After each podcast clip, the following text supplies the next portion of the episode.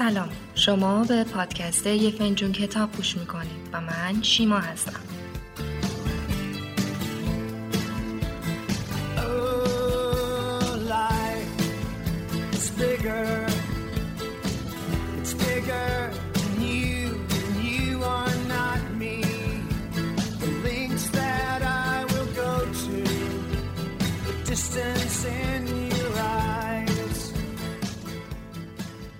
قسمت ششم به سراغ کتاب انسان و سمبولهایش رفتیم.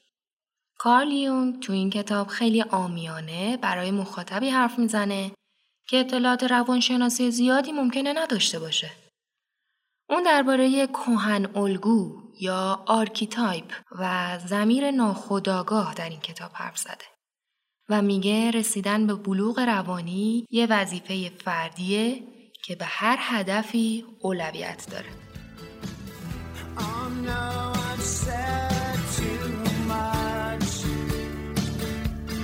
said it.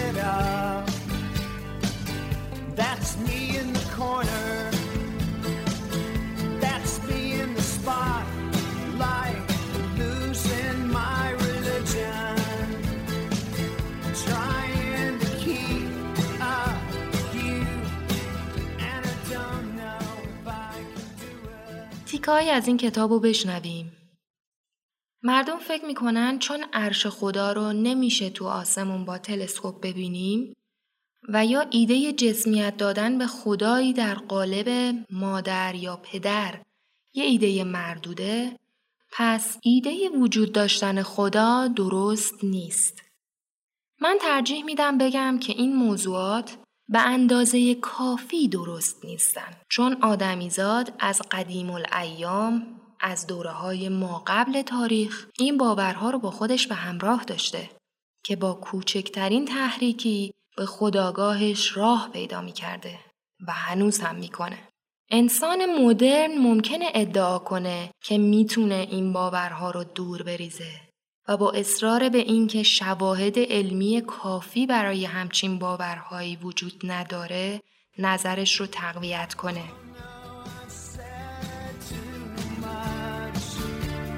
haven't said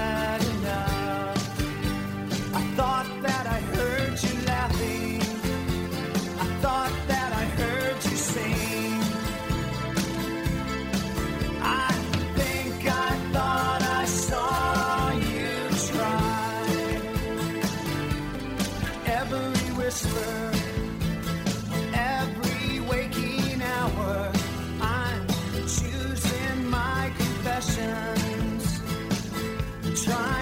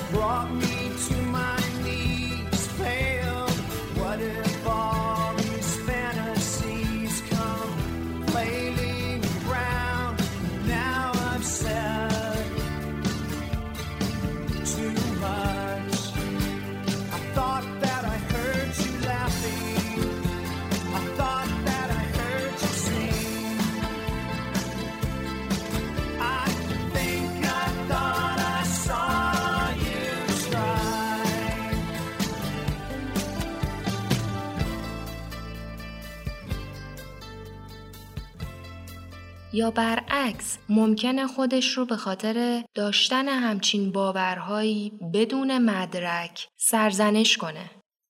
اما از اونجایی که ما داریم درباره موضوعات غیرقابل درکی حرف می‌زنیم چون خدا ورای درک ماست و هیچ شواهدی هم برای ابدیت هیچ موجودی نداریم چرا باید در مورد اینکه مدرکی برای باورمون نداریم خودمون رو سرزنش کنیم مثلا حتی اگه ندونیم که به وجود نمک تو غذامون نیاز داریم چرا نباید بخوایم که از مزایاش استفاده کنیم ممکنه اینجوری استدلال کنیم که چشیدن طعم نمک توی غذا صرفا یک خطای چشاییه یا خرافاته اما مسئله اینجاست که با این وجود باز هم داره به سلامتی ما کمک می‌کنه.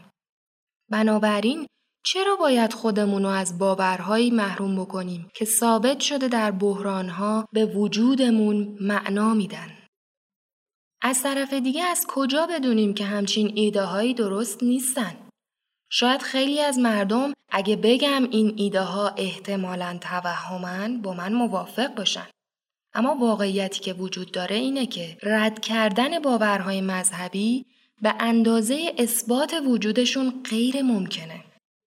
ما کاملا آزادیم که کدوم یکی رو انتخاب کنیم. در هر حال این موضوع یه تصمیم دلخواهه. با این حال یه دلیل تجربی قوی وجود داره درباره اینکه چرا باید در خودمون افکاری رو پرورش بدیم که هیچ وقت قابل اثبات نیستن. دلیلش اینه که می‌دونیم وجود این باورها برامون مزیت داره. انسان نیاز به باورها و اعتقادات مثبت داره که به زندگیش معنا بده و بهش کمک کنه که برای خودش در جهان یه جایگاهی پیدا کنه. آدمیزاد به طرز باور نکردنی می‌تونه سختی های زندگی رو تحمل کنه اگه فقط بدونه که این سختی ها یه دلیلی دارن که با عقل جور در میان. اما میشکنه اگه در کنار دست و پنجه نرم کردن با بدبختیهاش بخواد به این نکته هم اعتراف کنه که زندگیش بخشی از داستانهای یه آدم نادونه. این نقش نمادهای مذهبیه که به زندگی انسان معنا بده. سرخپوستای زمانی فکر می‌کردن که فرزنده های خورشیدن و این باور به اونا یه هدفی می‌داد که ورای محدودیت های وجودیشون بود. این باور به اونا فضای کافی برای آشکار کردن شخصیتشون می‌داد و بهشون اجازه می‌داد تا به عنوان افرادی کامل زندگی کنن. همچین آدمی بی نهایت بیشتر احساس رضایتمندی داره حتی در مصیبت ها نسبت به فرد متمدنی توی دوره ما که برای زندگیش هیچ معنایی نمی‌بینه. فرقی نداره یه آدمی باشید توی جامعه کاپیتالیست یا کمونیست. اگه معنایی برای زندگی پیدا نکنید زندگی به باد میره. فقط در صورتی که آدم بتونه معنای خلق کنه می‌تونه زندگی پرباری داشته باشه. برای این کار آدمیزاد باید آزاد باشه. به خاطر همینه که پیدا کردن معنای زندگی مهمترین مسئله شخصی هر فرده و به همه اهدافش اولویت پیدا می‌کنه. دوستان عزیزم فقط یه نکته باقی میمونه و اونم این که زیر مجموعه پادکست یه فنجون کتاب هر ماه یکم به یکم مجموعه دیگه ای تحت عنوان یه نویسنده رو خدمتتون تقدیم می‌کنیم که توی هر قسمت از اون زندگی نامه و بیوگرافی یه نویسنده بزرگ رو بررسی می‌کنیم و میگیم هر اپیزودش مقدار طولانی تر هست در حدود یک ساعته. و منظورمون هم از بیوگرافی و زندگی نامه. صرفا بیان سیر تاریخی زندگی یک نویسنده نیستش بلکه دنبال این هستیم که بیشتر سیر تحولات شخصیتی و فکری اون نویسنده رو دنبال بکنیم و تقدیم حضورتون کنیم. اولین قسمت یه نویسنده سهشنبه یکم مهر ماه تقدیم میشه خدمتتون. خیلی خوشحال میشیم که گوش بدید و متشکرم. it was just